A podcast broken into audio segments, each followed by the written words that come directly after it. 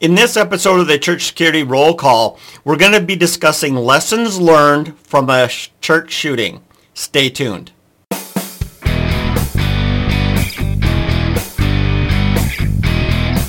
Hi, this is Chris with the Sheepdog Church Security Academy, and this is your Church Security Roll Call. Today we're going to be discussing the article, the 2013 St. James the Just Church Shooting. If you'd like to read that article, go to our website, sheepdogchurchsecurity.net, and look under the news tab. So let's begin in the Bible as we always do. This verse is Exodus 21, verse 15, and it reads like this. And he that smiteth his father or his mother shall surely be put to death. Good verse for us today because that's exactly what happened in this church shooting.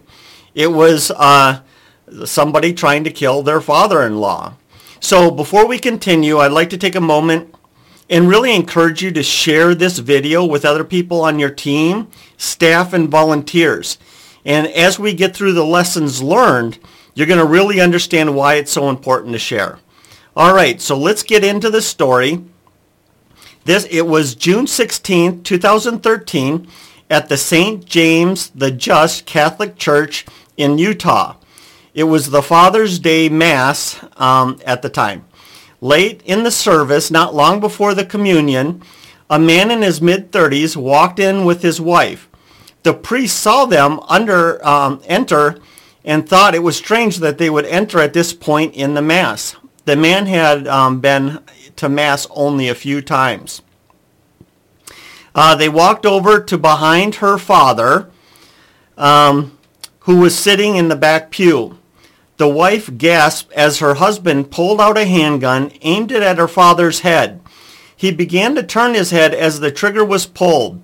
The bullet went through his right ear and out the cheek, missing the brain. The gun then pointed. He, he, he then pointed the gun at his mother-in-law, um, but the move was interrupted. The sound of the blast startled the 300 persons in attendance. Parents pushed their children under pews. Other older siblings shoved younger ones under. Uh, parents held um, held rosaries and prayed for whoever was shot for the family's safety and to keep children calm.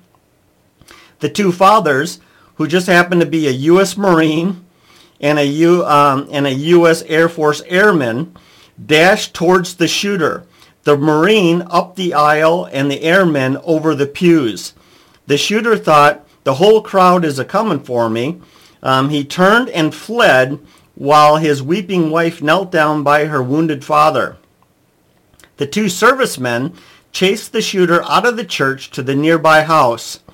Um, there, the shooter barged in as the owner just came out of the shower brandishing the gun.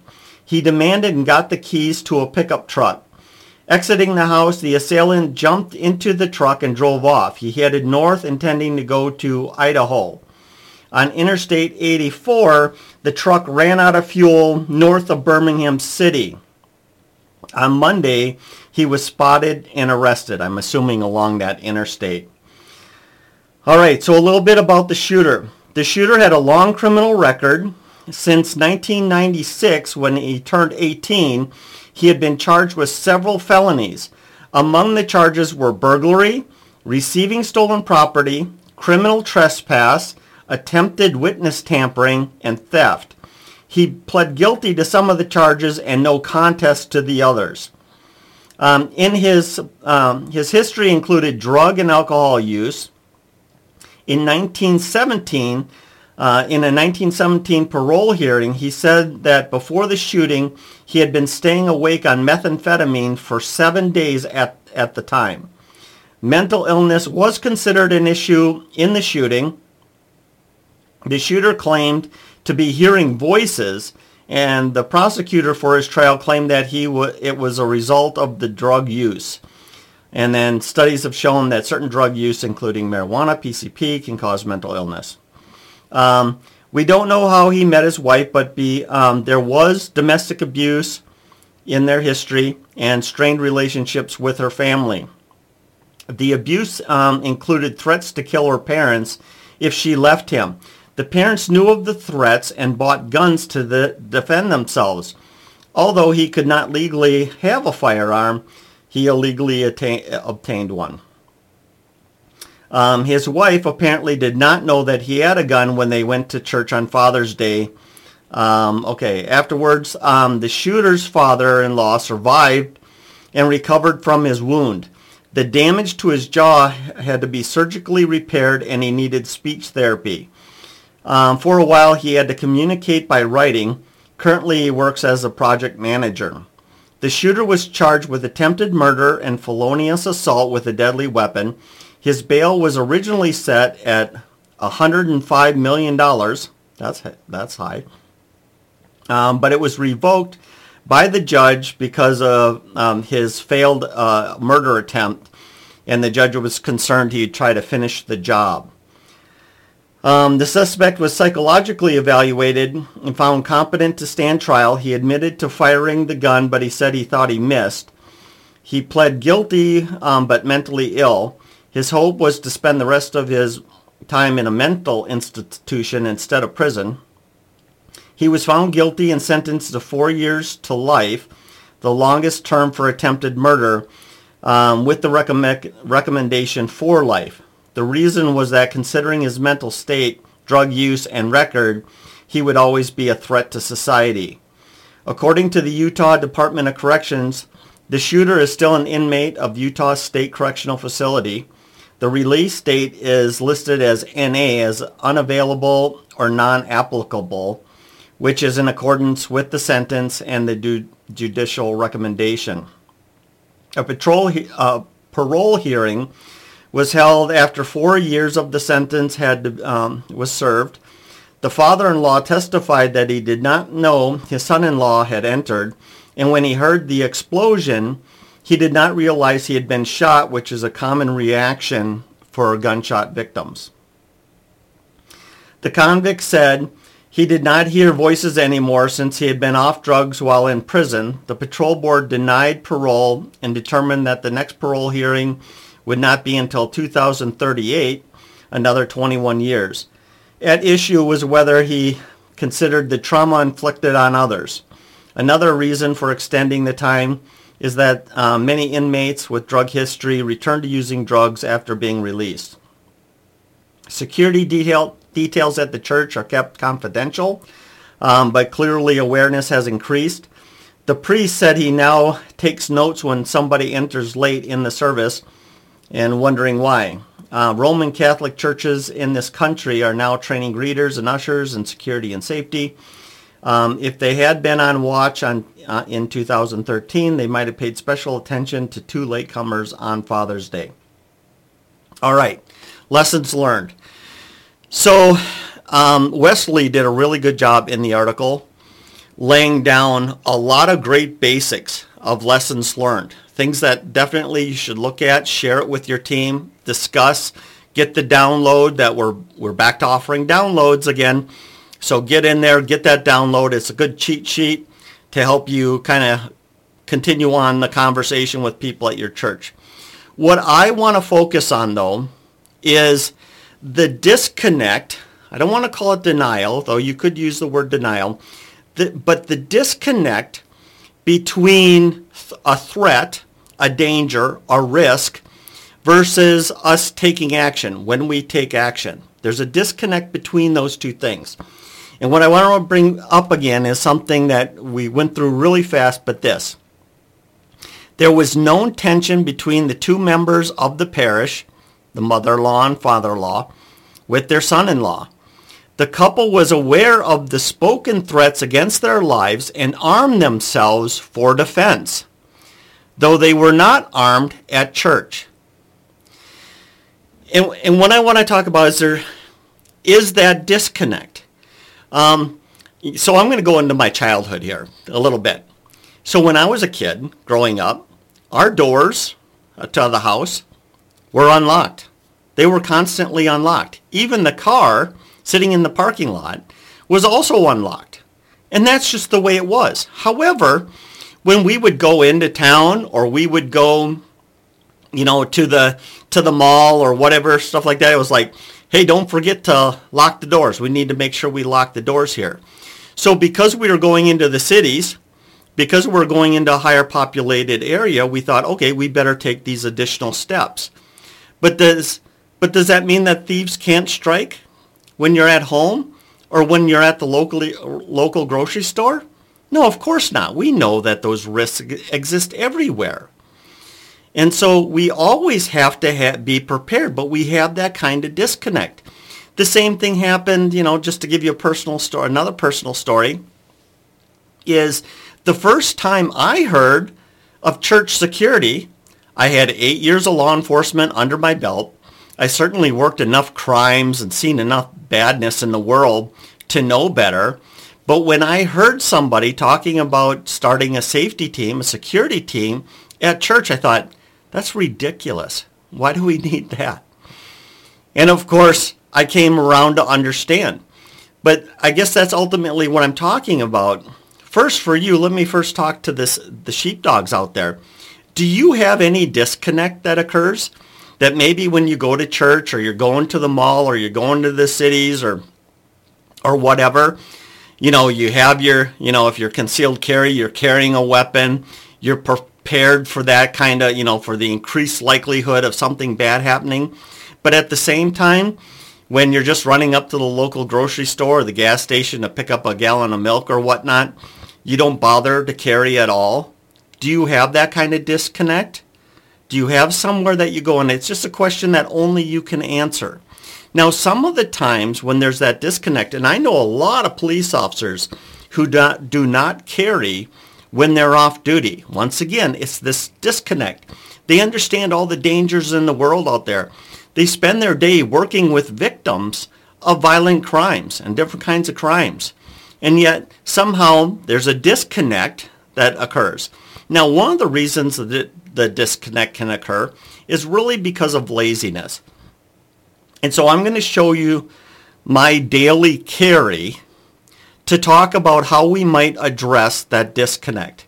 Now, before I show you what I da- daily carry, I'm going to kind of give you a, a, warning here. I know that um, there's a lot of safety people out there. Firearm safety is extremely important. I'm not an instructor in firearm safety, but I am going to be handling these weapons that are not safe, and uh, but I'm going to handle them in a way to increase my level of safety. I'm now, right now, in my house alone. Um, and the way I handle these weapons, the worst case scenario is I would shoot a bullet into the floor, into the basement where there is nobody. Okay, so the first thing I want to show you for my daily carry is this. So this is the, the sidearm that I carry. It's a SIG P35, um, good weapon. 9 millimeter, but you can see this is a larger rig, right? So there's an inside the waistband holster. Um, I like it. It's good. But anyway, I carry that. I also carry extra magazines, right? So you can see real quickly, you know, even with a nice loose shirt, polo shirt, you know, I, it's it's starting to add up, right? Where I have things that are care I, I'm carrying. This is a big rig, and it takes time. And sometimes if I'm just running five minutes, it literally takes me five minutes to get to the local grocery store and gas station. Um, you know, it's, do I really want to put on this full rig? So then for my laziness factor, a little pocket handgun and an extra mag just in case. I, I'm kind of part of the school of thought you can't have too many bullets, too many rounds with you. And so this can easily slide into my pocket. Now, I know a lot of you out there right now are like, you really a pocket gun? Are you stupid? Um, yeah, maybe. But you know what this is? This is better than nothing. And if I'm not going to take the time to put on all this because it's just going to be five minutes up the road, 10 minutes in the store and five minutes back, you know, at least I've addressed, I guess is what I'm ultimately getting at. I've addressed my laziness. Also, too, for for you for you that care, and I forgot it to bring it up. I always carry a knife. I mean, simple as that. Always carry a knife. I also carry defensive spray.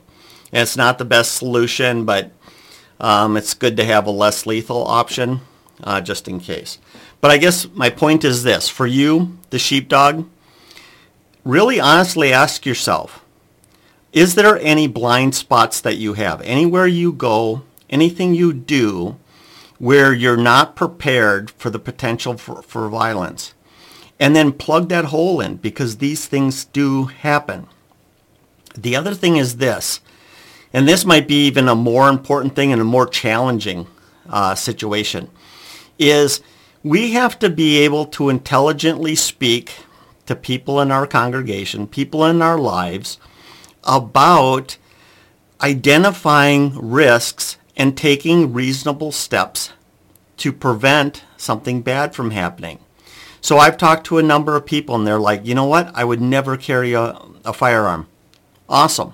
I never want to force somebody to carry a firearm. If they don't think they're capable or they don't want to, or for whatever reason, I never pressure them to carry a firearm. But I will ask them this though, have you considered carrying defensive spray? You know, and carrying it wherever you go all the time. Make it part of your key ring. Whatever you have to do. You know, but carry some sort of defensive weapon and then you know and, and and basically just introducing them to the idea now you don't want to throw a bunch of statistics at them and a bunch of horror stories we don't want to use fear to motivate people but we want them to start thinking about the threats and the risks that are out there and how they can start to solve some of those things you know a good example uh, i finished my law enforcement career in a very small town and kind of the same thing. People leave their car doors unlocked. People leave their garage doors open all night long.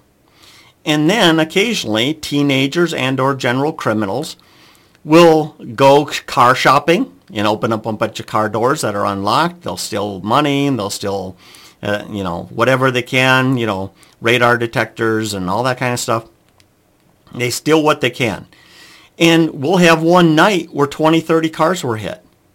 Or it'll be somebody who's had their lawnmower, their snowblower stolen out of their garage. And it was like the door was open all night long. The garage door was just open. And know what's even scarier than that? I often find that the door going into the house was also unlocked all night long. So that bad guy who stole that mower could have easily just walked into the house. And what we do sheepdogs, welcome to the party. We have to start asking people to take those little steps to help them not become a victim to a crime. We have to do it at the church. We have to do it to those volunteers we're talking to, the ushers, the greeters, the, the worship service, the pastors, all that kind of stuff, and start to move them in our direction. And if we can get them to do that, and we're doing that, then we're going to reduce crime for the people in our church and people in our inner circle or circle of influence, whatever you want to call it. So there you go. Definitely check out Wesley's article. He's got several things here. He, he's got a whole process set up. Um, you know, being open to shared threats. We've talked about that a million times. Be aware of situations that might generate threats. Assess all threats you receive or which are you are informed of. Um, get needed help, ensure reliable communication, guard the gate, guard persons at risk, be aware of anything unusual or out of place, be ready to respond. It's great stuff. Jump in the article. Definitely check that out. Other than that, you know, we offer training that covers a lot of this stuff. A lot of it. And it really can take you, a sheepdog, to the next level. I've had many law enforcement officers, some of them still active law enforcement, security personnel, Homeland Security, all kinds of people, doctor. I had a, doctors going through my course. And they all come back with a positive review. And the reason they come back with it is this, is it's not necessarily that they learned something they had never heard about before, but rather what it did is it focused it in on houses of worship, how things are actually done in a house of worship, but also adult educator or adult educators will tell you that adult students typically only need to be reminded of things to get it fresh in their brain. This is something that we provide. If you're a professional out there and you have not gone through our training, I'm going to urge you to get certified with us. You are not going to, you're not going to say this is the worst thing I ever did or this was worthless of my time. I've never had anyone come back with that stuff. It's always been, wow, it refocuses and it reminded me of some things I hadn't thought about in a long time. So please get certified. Consider getting your whole team certified, your church staff trained, because as I've said a million times, is having a trained safety team, fully trained safety team that's ready to um, you know, respond to emergency situations is great. A trained safety team tra- that is supported by trained staff and volunteers from other ministries is exceptional. That's where you take it to the next level. So let me just say, get certified. Next, if you like this program, please like, comment, share. Um, it lets the computers know that you care. If you listen on podcasts, I would love if you would jump into iTunes or whatever platform you use and give some sort of rating. You know, hopefully it's a five-star rating or a thumbs up or something. Because once again, it does the same thing for iTunes. If you give me a good review, other people are going to see it, and iTunes is going to recommend this program to other people that are like you. So please do that. Other than that, thank you so much for joining us this week, and hey, let's be careful out there. This program is made for informational purposes only and should not be taken as legal advice.